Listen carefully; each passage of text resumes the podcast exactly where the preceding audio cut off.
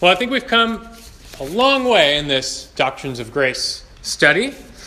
But I hope for those of you who've been around through most of these that your horizons have been expanded when it comes to God's role and man's role in salvation. That's what this whole long Wednesday night series has been about, just trying to get more understanding of what part God plays in our salvation, what part we play in our salvation. Throughout church history, there has basically been two understandings of this. If you remember those, those two words in the, the first study we looked at, monergism and synergism. Monergism holds that salvation is a work of God from start to finish, whereas synergism is the thought that man cooperates with God in some meaningful way to bring about his salvation. And so far in our study, we've seen Scripture pretty clearly teach the former, monergism, that salvation from start to finish, it is a gift of God's sovereign grace, which is why all that we've been studying, all these doctrines, this is why they're called the doctrines of grace. And surely we believe man has a part to play in salvation, namely repentance and faith. You must repent and believe to be saved. But as we will learn, even these responses, these necessary responses, are sovereign gifts of God's grace. And so far, we have covered in this study the first three major doctrines of grace. We're using the, the acronym TULIP, very well known, very common, summarizing the, the view that's been known as Calvinism and uh, the five major points in contrast to the five major points of Arminianism. You guys know all this by now. We've covered the T, total depravity. We started off with lessons on the fall, on original sin, total depravity, total inability of man. That's how we started off the first few months. And we moved into the U in TULIP for unconditional election, did a study on God's sovereignty, God's election, and, and the, the conditionality of that election. We contrasted conditional election versus unconditional election. So that was the, the second big chunk of this study was all about election. Then recently we just finished up the L the, of TULIP, limited atonement. We did a study talking about the atonement in general, uh, exploring the atonement, then went into the extent of the atonement and really went back and forth between the two views of uh, its extent, limited or unlimited, and so forth. So that, that's where we've come so far. It's been quite a while, but nonetheless, I'd say that the largest amount of work is behind us. There's still a few major issues to cover, and they are quite important, but we're going to find they're going to take just a lot less time to cover because we've, we've built such a theological groundwork from all that we've seen so far. A lot of, the, a lot of this is now just building on what we've learned in the past. We won't have to repeat everything we've already established. You know, these studies in the doctrines of grace, they are pretty much meant to be in order and that they build on one another. You're, you're building up an understanding of God and His Word and His grace. And so all that means is now we should be more than equipped to swiftly handle the remaining two subjects. And either way, that brings us to our subject for tonight, which is going to be the, the fourth big section here. It's the I in TULIP. It's, it's concerning the subject of grace, God's grace in salvation, and the I in TULIP stands for irresistible grace. Irresistible grace. This is in contrast to resistible grace or obstructible grace. Now, all Christians believe in salvation by grace. Both Calvinists and Arminians affirm salvation is not by works, but by grace alone. It's all, you know, since the reformers, that's been that's unified Protestant Christianity, salvation by grace alone, through faith alone, apart from the works of the law. Calvinists and Arminians affirm that both. The question, though, is how exactly God's grace works to save the sinner. What does it really do? How, how far does it go? And how does it function? How does God's grace enable salvation or bring it about? And uh, of course, the key question will be can this grace be resisted or not? Can we, what if we don't want it? Can we say no? Can we stop it? Or is it irresistible? Does it always accomplish what it uh, intends? We're going to find out. Now, to start off, though, I figured I'd, I'd, just give us a little refresher on the historical side of this study, of this debate. If you remember way back in lesson one, we started off with the historical background and the, uh, of this long standing debate. Today we think of it as Calvinism versus Arminianism. But really, we, we learned way back in lesson one that this debate is really between monergism and synergism, you know, God's role, man's role in salvation. And it goes way back to the early church. That this is, people have been going back and forth on these things for a lot longer than, than Calvin and Arminius. In fact, you remember those two early figures that kind of set the stage for this longer debate. Remember the names? Augustine and Pelagius. Augustine and Pelagius. And they had differing ideas of God's grace as well. Augustine understood God's grace much the same as we would today, as Calvinists would today. We'll get to that later. But first, I want to give you a little refresher on Pelagius. And this will just, again, help frame us up. So you see a little section on Pelagian and semi Pelagian grace. That's, again, that's just derived from the guy's name, Pelagius. That's all it's referring to. Now, Pelagius, this guy, it wasn't necessarily the first, but he believed there's nothing really special about God's grace. God's grace is not supernatural, it's natural. It's, it's not a supernatural thing, it's, it's natural. In other words, grace was a term used to describe the natural endowments God has given to mankind that he hasn't given to the animals our intellect, our emotion, our will. We as creatures, we have the ability to make choices, to do good. We know right and wrong. We have a conscience. And so he thought, this is God's grace. It's God's gift of these higher faculties to humans. That is his grace, these natural endowments.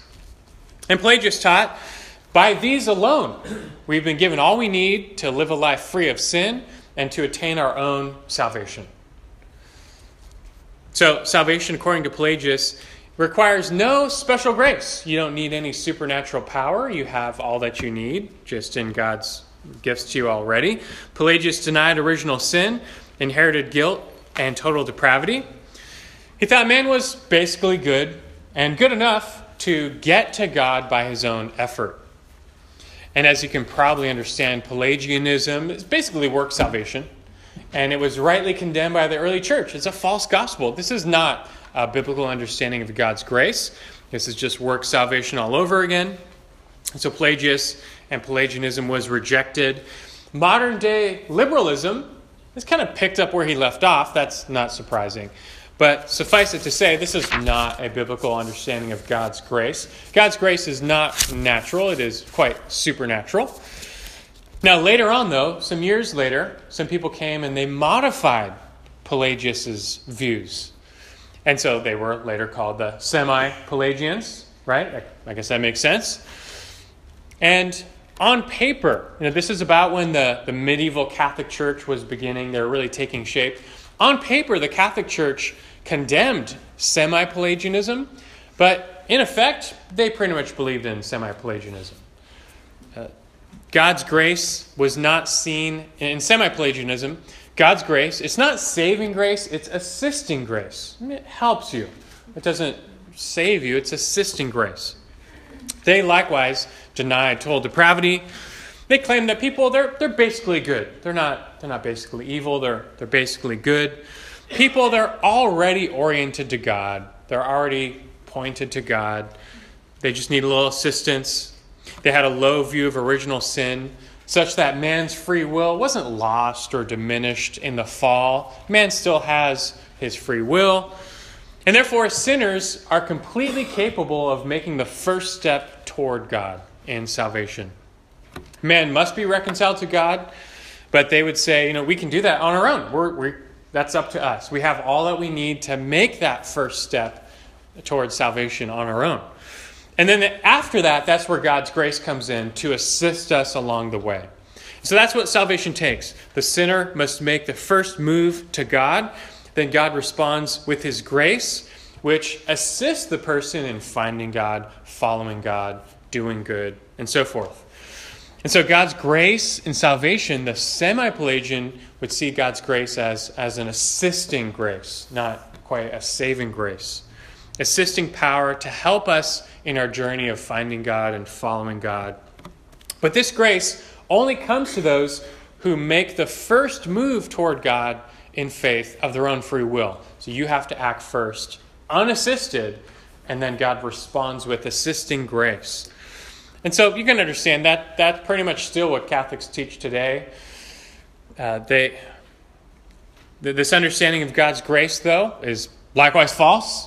Something we made pretty clear back in uh, last October. We studied the Reformation and, and contrasted a lot of Catholic teaching and all that stuff. Know, really later on, as the Catholic Church, they came to turn away from Augustine's high view of predestination. It was kind of their only alternative. So they de facto held to this semi Pelagianism, and it's, it's really just all over Catholic teaching today.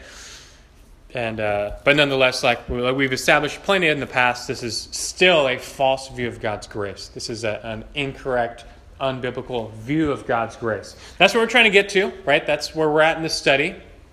The fourth point in Tulip is all about grace, trying to understand the role of God's grace in salvation. What does it do for us? How powerful is it? And so these are two quite false understandings of grace the Pelagian, the semi Pelagian. Uh, they're way off, it, they're unbiblical. Let's kind of leave it there for now. That's a little historical refresher. Now let's bring it into a little bit more modern terms and talk about grace in Arminianism, Arminian grace. Well, a next section in your notes. Now, you may have heard some Calvinists kind of lump together Arminians with semi uh, Pelagians that they're one and the same. It's not quite true, not historically true. You had men like Arminius and Wesley. These were like the key historical Arminians.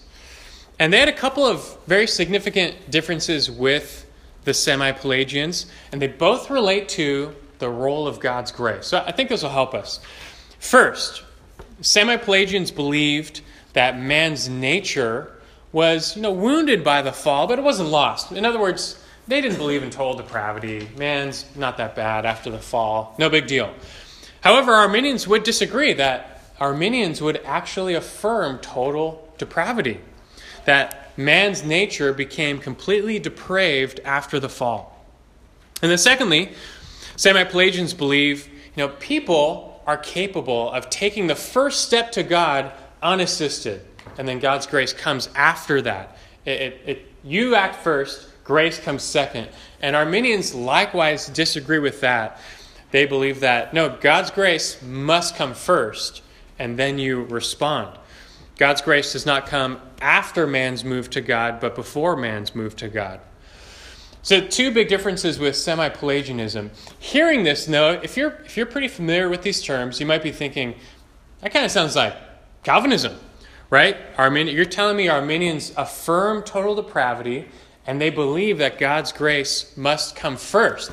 We believe that. So what's so how do we differ from Arminians? There are key differences. I'm just I want to help you understand the differences more precisely.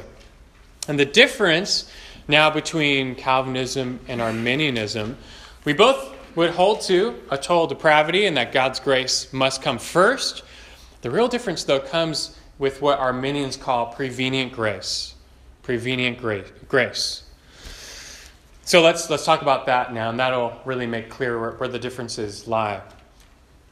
Remember the basic assumptions or assertions of Arminianism, Arminian theology.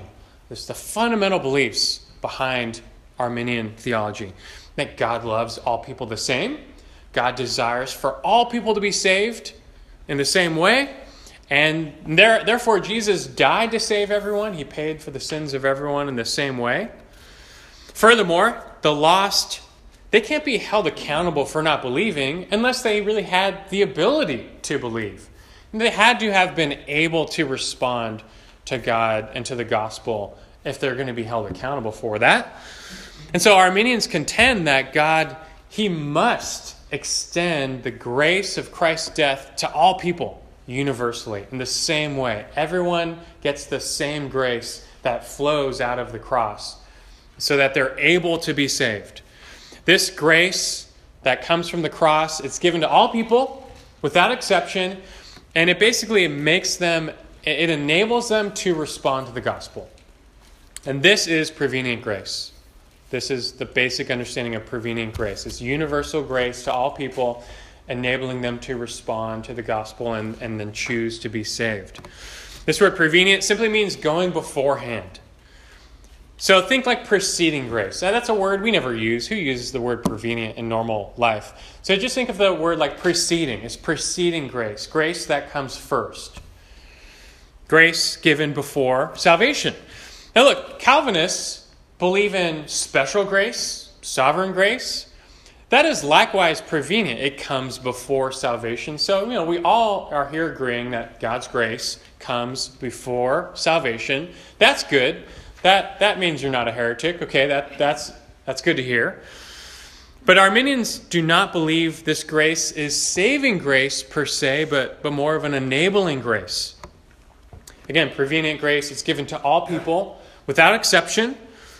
And whereas Calvinists would see a special grace given only to the elect, Arminians see God giving this same grace to all people in the same way. So you see that difference? Now, let's ask what is this grace and what does it do? This Arminian understanding of God's grace, as they would call it prevenient grace. What is it? What does it do? Well, again, it stems from the atonement of Christ, and through it, some key benefits of his death they're applied to all people. Now, again, it doesn't save all people. That would be saving grace. This grace, though, it does something to all people. And in particular, prevenient grace is said to erase the effects of the fall. That would be total depravity and original sin. So this grace, remember all, all the all the bad stuff that happened after the fall, original sin, total depravity, we're bound, we're blind, we're dead, we're lost. Well, this grace just undoes all of that for everybody. Not just for the elect or certain people, for everybody.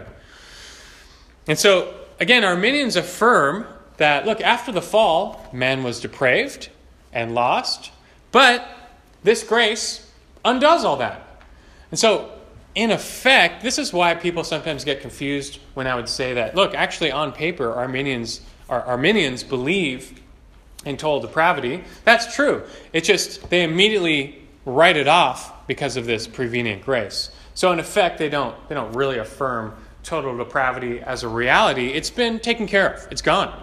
Original sin taken care of, total depravity taken care of by prevenient grace. It's, it's been erased. Man's mind is renewed by this grace. Man's free will is restored by this grace, and man's nature is inclined to God by this grace. This grace is like a magnet, and it pulls everyone toward God. That's what God is doing with this prevenient grace. Arminius himself accepted man's total depravity and the loss of free will after the fall, such that man is incapable of doing good. That sounds like a, a Calvinist statement. But then he says that prevenient grace, though, changes that for everyone. This infusion of grace is given to everyone, and it effectively makes people good. Everyone now is made basically good no longer bound to sin, enslaved to sin and Satan. It restores their will. Yeah, they would say your will was lost and diminished at the fall, but this grace gives it right back. Your free will is back, that you're now genuinely free because of this grace, and that gives you the ability to respond to the gospel. They would say that apart from grace, you can't respond to the gospel. Okay, that we would agree. But they would say, well, God gives that grace to everybody, so everybody can respond and, and be saved. This is prevenient grace. So they would say, yeah, all people are born in sin, but all people are born in grace as well. And it really counteracts uh, all of that. That counteracts original sin, total depravity. But this is how they can, in effect, say that people are, are basically good now and that they can choose God. That now anybody can choose to believe.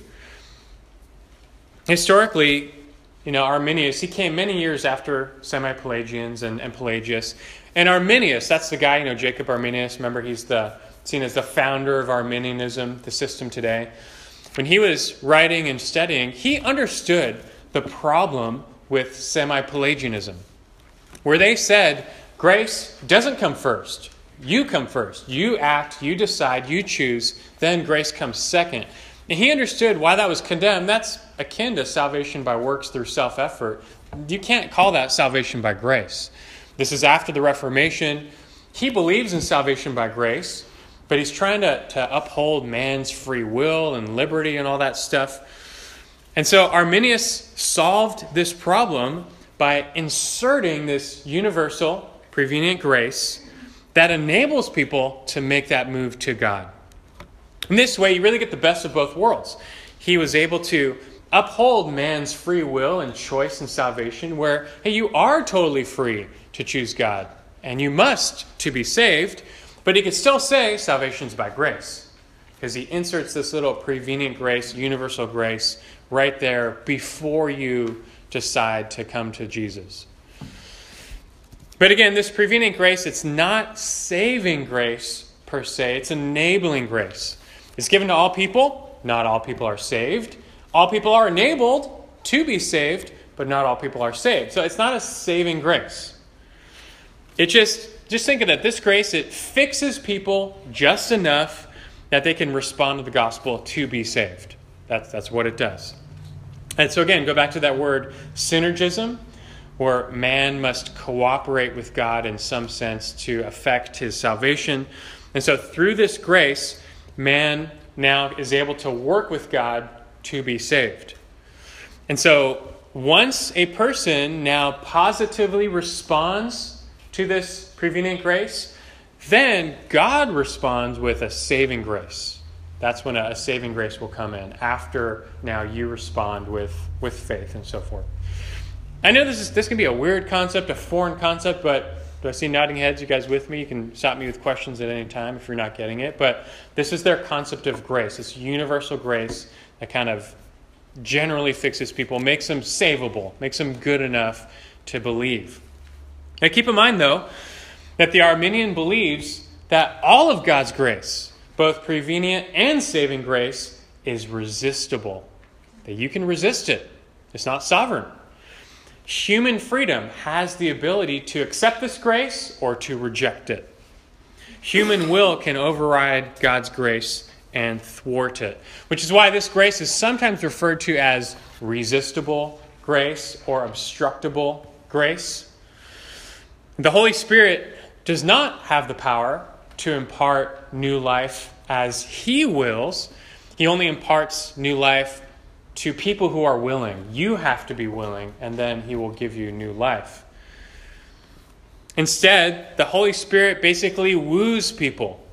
He seeks to draw them to faith in Christ, doing his best, but he's mostly thwarted and does not succeed. Most people reject this grace and don't believe. Okay, so hopefully you got it. You can see in your notes. I think we'll We'll probably skip it for the sake of time, but I just included in the remonstrance, Article 3, Article 4.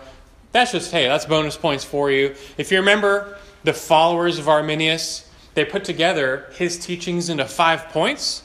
And so points three and points four really capture their understanding of, of man and grace.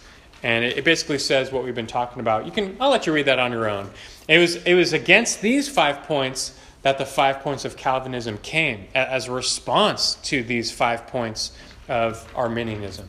We kind of did that in the past. So you can read that on your own. It just summarizes what we've been talking about. But let's let's talk now about the problems of this understanding of God's grace, the problems with the Arminian notion of prevenient grace. You know, I think I say this often. It's it's one thing for Arminians to assert something, it's another to prove it from the Bible. It's one thing for them to assert that this is a real thing. It's another for them to actually show in the Bible that this is a real thing, that prevenient grace is real. But here, that the biblical case for prevenient grace is mostly non existent. That There's not a biblical case, it's a logical case. Like all Arminian theology, what's driving this train? Like, why are you believing this? Where did this come from? And the answer is human reason. It's not Bible verses and theology. It's human reason. It's a system that, that must go this way to uphold things we can't let go of, like a libertarian free will and the universal love of God for all people. But you're not going to find any mention of prevenient grace in the Bible. It's not mentioned once. You won't find a single verse explaining how such prevenient grace or preceding grace was given by God to all people. Not, not a single verse on that. Rather, the Arminian builds this concept entirely from inference. It's inferred. It's, it's a product of necessity. Like, we need this, it must be so. It's just, it's the same with conditional election. Remember where God uses his foreknowledge to look forward in time, see, hey, who will believe of me of their own free will? And I'm going to elect them. So, conditional election, what they believe. Remember, the same thing, there's not a single verse on that. It's just, it's a logical necessity to fit their system to uphold this libertarian free will that we are truly free to, to do anything, basically, have a, a truly free will. And so it's the same thing here. It's just a logical necessity. It's the only way to uphold God's universal love and man's complete freedom. You know, man must be completely free. That, that's the, the top of the list of their non negotiable uh, beliefs. The problem is they understand like the fall has affected our free will, right? Arminians believe that. The fall, original sin, total depravity, our will is bound. He understood that, but then, okay, well, you know, what if God just gave everyone the same grace and just erased all that? And so now we're back to being free again. We're, we're just as free as Adam because we've all received this same grace. And so, with really a stroke of the pen, they just conveniently erase the pesky problem of original sin, total depravity. It's gone because God's given this grace to everybody, and so you are free now once again, as if it, it wasn't a real thing. Also, remember, they believe God loves all people the same way. He desires for all to be saved. He sent Jesus to die for all people. The salvation is offered to all people. And so they believe God must have given sufficient grace to all people to enable them to believe and choose, and choose Him.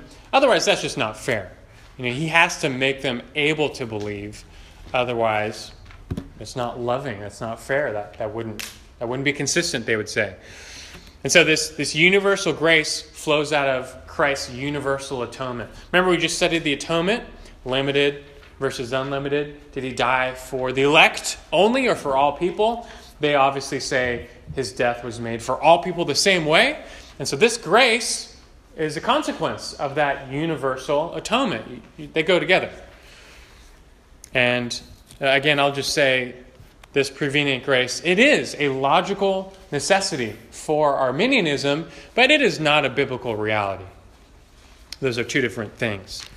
And so at this point, you know, all the same criticisms of Arminian theology from our previous lessons, they're going to apply here. We don't need to redo all of this. We've, we've done it quite a bit. But just thinking back to conditional election and their notion of libertarian free will, it, it's just theirs is not a biblical case. They're not pointing to a chapter and a verse to build their system. And to the contrary, we're going to see quite the opposite picture later on when we go to chapters and verses and look at God's sovereign grace. That biblical case is crystal clear. But instead, you know, all they do is they point to the same old verses. You have verses where the gospel is offered to all people. You have all people commanded to repent and believe. And, and they infer from these verses well, if, if all people are being told to repent and believe, they must be able to repent and believe. And so God must have given them grace to enable them to repent and believe. And so there's, there it is. There's, there's this grace. It has to be there, uh, even though it, it's not there. And that's never stated in Scripture. And to the contrary, we saw way back in lesson five a lesson on total inability. That the exact opposite is true, that man suffers from total inability because of his fallen condition. He's not able to repent and believe. What he needs is a special grace, a, a sovereign grace, a grace that makes him new to truly believe. We'll obviously study that uh, starting next week. But now let's just look at a few verses here. We've seen these before. These are just the same old verses Arminians use to support prevenient grace. But we'll go through them quickly, and you'll see no mention is made of prevenient grace or grace at all. These verses, they merely teach the necessity of faith, which is something we all believe. Like the Calvinist obviously believes in the necessity of faith. It's really, it's not, the, it's not what we're talking about here. Uh, but they, they don't really prove their point. I'll read most of these for you, but if you want to follow along, why don't you turn to John 12, and we'll get to that verse in a second. John chapter 12. Turn that guy off.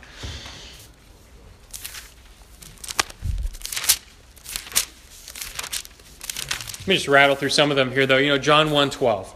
It says, As many as received Christ, to them he gave the right to become children of God, even to those who believe in his name. John 3:16 and following. I mean, you know that verse so well. You know what it says. John 3:36, "He who believes in the Son has eternal life." John 5:40, Christ said, "You are unwilling to come to me so that you may have life." John 8:45, "But because I speak the truth, you do not believe." And, we keep going. Just it's the same verses where all it's talking about is the necessity of, of faith which we believe. Like, yes, you have to have a genuine response of repentance and faith.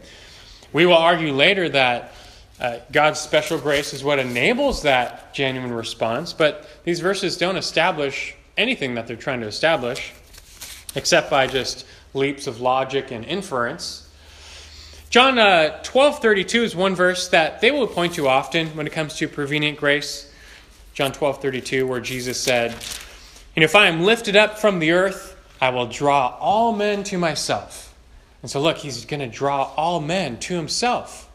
This universal draw. And doesn't mention grace, but they'll say, oh, that, that's got to be it. You know, all people are being drawn. This magnet of grace drawing all people to Jesus.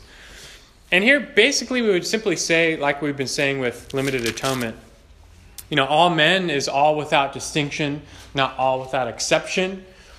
In fact, back in verse 20, the same context, there were Greeks in this crowd that Jesus was talking to. He was talking to a crowd of Jews and Gentiles, these filthy Gentiles, right? And what's the point he's making? That when he's lifted up, he will gather sheep from another fold as well. That's John chapter 10. And he will his salvation is for all men, Jews and Gentiles, all without distinction, not all without exception. John 16, 8 is another verse they'll point to. This talks about the Holy Spirit, one of the Spirit's functions, John 16, 8, and it says, And when He comes, that's the Holy Spirit, when He comes, He will convict the world concerning sin and righteousness and judgment. And they just point to this verse. They don't really make a case from it. In reality, this verse is, I mean, yeah, we're not going to agree with, disagree with this verse. Yeah, we believe the Spirit will convict the world of sin. But notice, nothing in this verse even hints that the work the Spirit does in the world changes everybody.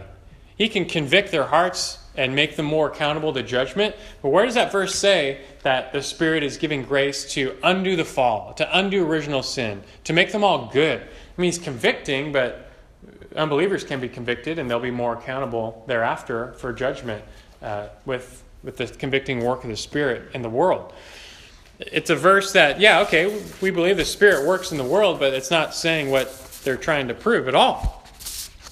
You have Acts 7.51. This might be the, the top verse they will use to, to support this prevenient grace. Acts 7.51, top of their list. It's where Stephen is preaching, and he, he's talking to the Jews who are about to kill him. And he says, You men who are stiff necked and uncircumcised in heart and ears, are always resisting the Holy Spirit. You're doing just as your fathers did. And so they love this, of course. They key in, and there it is. Look, it said resisting the Holy Spirit. Look, they're resisting the Holy Spirit. Case closed. And uh, they'll, they'll really key in here. Of course, it's rather simple. You just look at the context. They were resisting the Spirit. That's true. It does say that. What work of the Spirit were these sinful Jews resisting though, as Stephen is preaching. Is this referring to the work of the Spirit of applying prevenient grace to their hearts, that these guys were resisting prevenient grace? Is this the work of the Spirit drawing sinners to God? No. In the context, what work of the Spirit were these Jews resisting? Well, you look at the verse before, you look at the verse after. Stephen is quoting the prophets. he's talking about how the Jews have rejected the prophets, the word of God to them through the prophets, like all their forefathers. This is the work of the Spirit in the message of the prophets. And so, in essence, this is referring to the general call. God, through the Holy Spirit, does issue a general call to all people. That general call most certainly can be resisted. We'll, we'll learn more about that later. But this verse says nothing of them resisting this prevenient grace. This is merely resisting the call to salvation. We all believe that anyway. Again, it's just it's nothing controversial here. Uh, it's one thing to, to assert something, it's another to demonstrate it. And there's just no demonstration that this is a, a proof text of prevenient grace. It's just, yeah, these stiff necked Jews were rejecting the gospel call through the prophets throughout the ages, and they still are. Yeah, okay, we believe that too. That's not prevenient grace. Lastly, I'll mention Titus 2:11, where it says, "The grace of God has appeared, bringing salvation to all men."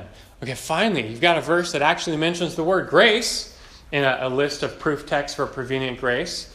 The grace of God has appeared, bringing salvation to all men. But notice here, grace of God in this passage, uh, it's an aorist passive indicative. It's talking about a past tense manifestation of God's grace in history. It's talking about Christ. The grace of God has appeared. It's talking about the manifestation of Christ. He is grace and truth incarnate, is he not? And this verse is clearly talking about the coming of Jesus. Even still, when it says bringing salvation to all men, if you remember, we covered this verse with limited atonement. And we would argue it's another case of all men without distinction, not all men without exception. In Titus 3 4, Paul, uh, Paul speaks of God's love for mankind. It's just God's love for people, for the world, for earth, for, for uh, humans, all without distinction not all without exception. In fact, even earlier in Titus, Titus, uh, Paul gives a pretty condemning state uh, of the lost, of people apart from Christ. And for example, back in Titus 1:15, he said, "To the pure, all things are pure, but to those who are defiled and unbelieving, nothing is pure, but both their mind and their conscience are defiled." Just think about that. Stop and think about that. The whole contention of prevenient grace is that, okay, after the fall, and really after Christ, at the very least, after the atonement, God has given this grace to all people now. And what does this grace do? This preceding grace. It erases the effects of the fall. What were the effects of the fall? You have original sin, okay, that's gone. You have total depravity, which affects our mind. Our mind is darkened in understanding. Our eyes are blind to truth. Our ears are, are deaf. Uh, we're spiritually dead. Our wills are bound and held captive. We're just, we're, we're, we're, we're lost, right? And this grace erases all that. Does that sound like Titus 1.15? Paul is describing the unbeliever in the present moment. Does it sound like that, you know, that used to be true, but now they're all better? No, notice how he describes the unbeliever, their present state. Does it sound like they've been restored? Does it sound like total depravity has been erased when he says, To the pure, all things are pure. But to those who are defiled and unbelieving, nothing is pure, but both their mind and their conscience are defiled. he doesn't say they used to be defiled, but you know, thankfully this grace has come in and restored their mind and their conscience. No, they're still defiled because they're still lost, they're still depraved. They need a special grace. You get my point? And that really leads into the, the next thing I'll mention here, the next uh, argument against prevenient grace, and that you know the Bible's clear teaching on man's condition after the fall. It just makes clear that this prevenient grace doesn't exist. Again, they like to pay lip service to total depravity, but effectively they undo it by prevenient grace. It's just not the picture you get from Scripture, though. Look, if you want more on this, go back to lesson four, lesson five in this study. It's on the website. That was total depravity, total inability. And in both those lessons, we just showed the, the overwhelming picture in Scripture that mankind, apart from Christ, right now, even after the atonement, that they're still dead. They're still lost. They're still blind. They're still deaf. They're still dumb, spiritually speaking. They're still totally unable to come to God right now. And so, where's this grace? Where's the mention of this special prevenient grace that has undone all that. It's just not there. Rather, the consistent picture of the unbeliever in this present age is they're still dead, they're still blind, they're still lost. And just real quick, I gave you some verses that recap that. This is like the cliff notes of total depravity and total inability that we studied, of man's present falling condition. Right? Man is still spiritually dead. And you know, Ephesians 2, you know, you were dead in your trespasses and sins, in which you formerly walked according to the course of the world, according to the prince of the power of the air, of the spirit that is now working in the sons of disobedience. Among them, we too all formerly lived in the lusts of our flesh, indulging in the desires of the flesh and the mind, and were by nature children of wrath, even as the rest. That's him talking about our state before salvation. It doesn't say like we well we used to be children of wrath. Then thankfully prevenient grace came in, made us all, you know, basically good, and then we were saved when we chose Christ. No, rather he says after that, but God, verse 4, saved us by his mercy, he saved us. Verse 5, even when we were dead in our transgressions, he made us alive. By grace you have been saved. See, the real picture of God's grace is it's saving. It's not enabling, it's not assisting. That's sanctifying grace. But his grace in that moment of salvation, it transforms you. You were dead, now you're alive. That's saving grace. It's special, it's sovereign, and we'll find later, irresistible as well. So, I'm not going to read all these verses. You know, man is still spiritually dead. Man is still blind to the truth. In 1 Corinthians 2:14, the natural man does not accept the things of the Spirit of God, for they're foolishness to them, uh, to him, and he cannot understand them, for they're spiritually appraised. He doesn't have the ability to understand spiritual truth because he's dead, because he's blind. No ability. You know, 2 Corinthians 4 4, you know, Satan has blinded the minds of the unbelieving that they may not see the light of the gospel of Christ. Their minds have been blinded by Satan. You know, read Ephesians 4 17 through 19. It says, The Gentiles, that they're currently walking in the futility of their mind. They're darkened in understanding. They're excluded from the life of God because of the ignorance that is in them, because of their hardness of heart, and have become callous, have given themselves over to sensuality, and so forth. That's a big verse. Does that, does that sound like, you know, hey, these Gentiles, they used to be lost and depraved and blind and darkened and, and callous and hardened. But now, because of grace, you know, they're, they're basically okay. They're basically good. They can at least choose God. You get what I'm saying? No, it, it doesn't. Man is still spiritually dead. Man is still blind to the truth. Man is still enslaved to sin and Satan. You know, John 8, Romans 6, we're slaves of sin. 2 Timothy 2, 25 and 26 where God must grant repentance uh, that they may come to their senses and escape from the snare of the devil, having been held captive by him to do his will. Right? We're, we're enslaved to Satan. That doesn't sound like free will to me. That sounds like a bound will, bound and held captive to do his will, Satan's will. That's the picture of the lost. Right now, bound, held captive by the will of Satan, the prince of the power of the air like Ephesians 2 said. And lastly, man is still a rebel and a hater of God. You know, John 3:20, everyone who does evil hates the light. Those in the world, they, they hate God. They hate his ways. They hate the light. They don't want to come to the light. They have no desire, and they never will because of their condition. Like Romans 3 says, there's not one who is good, not one who seeks after God, not even one. It's the condition of, of man, fallen man. There's no real seeker. Unless a special grace comes, no one's turning to God. No one will choose him of their own free will because their will is lost and blind and dead and so forth. So you get the point. Does this look like the picture of once depraved sinners who have since been liberated by prevenient grace?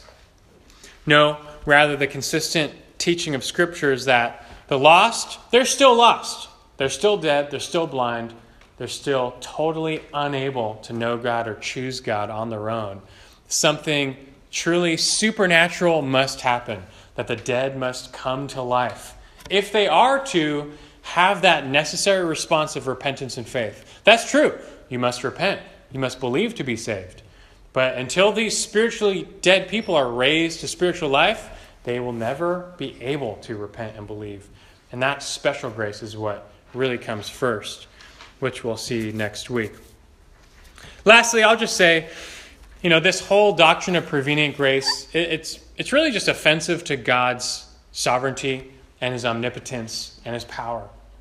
It really is just a, a, a mark against God. Arminians still say, like, well, hey, hey, God, you know, God chose to do this. He chose to tie his own hands and giving us this free will. But, you know, it really contradicts their claim that God desires all to be saved. If he really wanted everyone to be saved, why would he give us this free will that's left led to billions damning themselves? I thought he really wants us all to be saved. And, you know, they make they make the God of the universe bound by man. At the end of the day, God's will is subject to our will. God's plans are subject to our plans. God's power is subject to our power. And he's trying to save all people. The Holy Spirit, you know, he's desperately pleading with all people. He's wooing all people. But, you know, he's mostly a colossal failure because people they just reject. Their their pesky free wills are just too strong too stubborn, and most people reject and resist this grace, and so they, they go to hell. But you know, God's He's trying His best. He's doing a lot. You know, He sent Jesus. He loves everybody. He gave them all this this great grace, this prevenient grace. He did a lot for them. Just you know, they just didn't want to believe, so off to hell they go. It's just not the picture of Scripture, which we've seen countless times. It presents a completely sovereign God who sits in the heavens and does as he pleases, and none can resist him and thwart his will. You know, the Arminian view of grace, it really means that ultimately God doesn't really save anyone. Rather, by his grace, he makes men savable. He enables people to save themselves.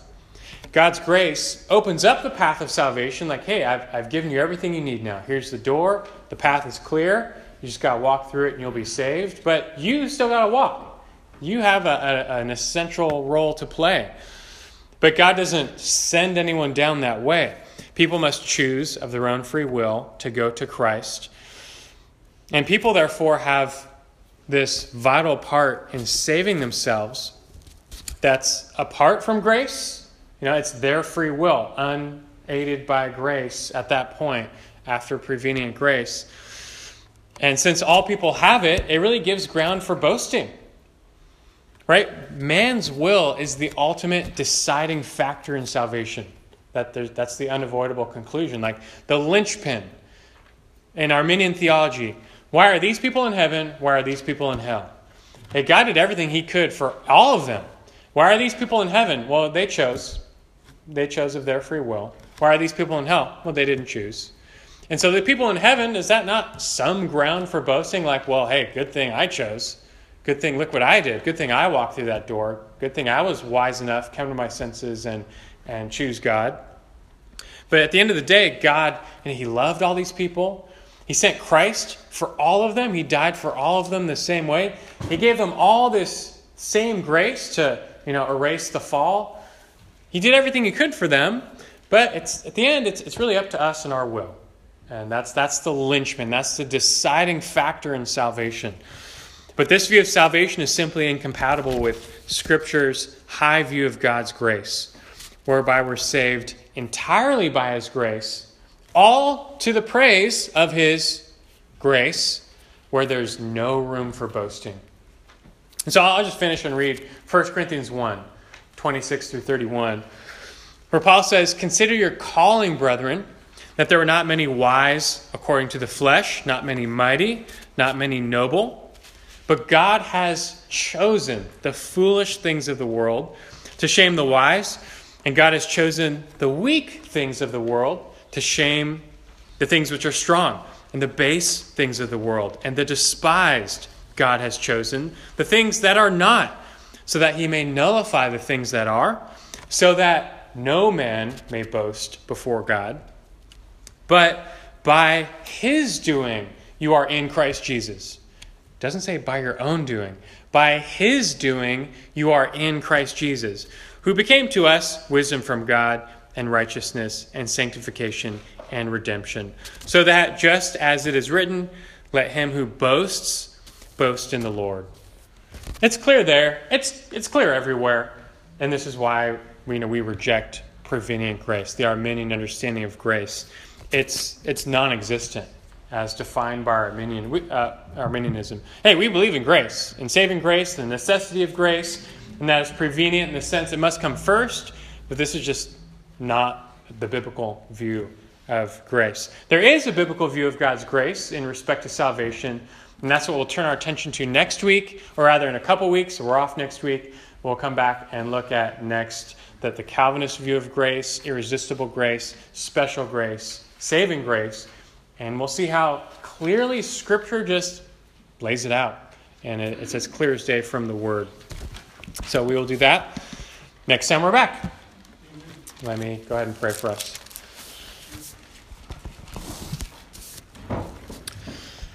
Lord, we again praise you as the God of all grace. And we can do nothing but praise you for your grace. We, we are nothing apart from your grace. We confess we are not wise. We are not mighty. We are not noble. We're not better. We're not holier. There's no reason we, we should have been chosen or that we believe. Left to ourselves, Lord, we confess we would never come, that in our old selves we, we were like the rest, hating you, loving sin, going our own way, and just lost, blind, and dead. And we can already, though, even we haven't, even though we haven't studied it this evening, I trust we already know enough to, to thank and praise you for being the God of, of sovereign grace, who brings the dead to life and, and called us to new birth, that we might believe, that we might repent, that we might follow. But even then, we can't boast because it was still by your saving grace, your special grace, Lord. We thank you for this. We praise you. We know this is all, your whole work of salvation is all to the praise of the glory of your grace. You're God of all grace, and I, I pray we have a deeper appreciation for that tonight by understanding what your grace does not look like. We can uh, have a better understanding of what it does look like and thank you for it. And may we live under your grace and, and continually thank you for it each and every day. In Christ's name we pray. Amen.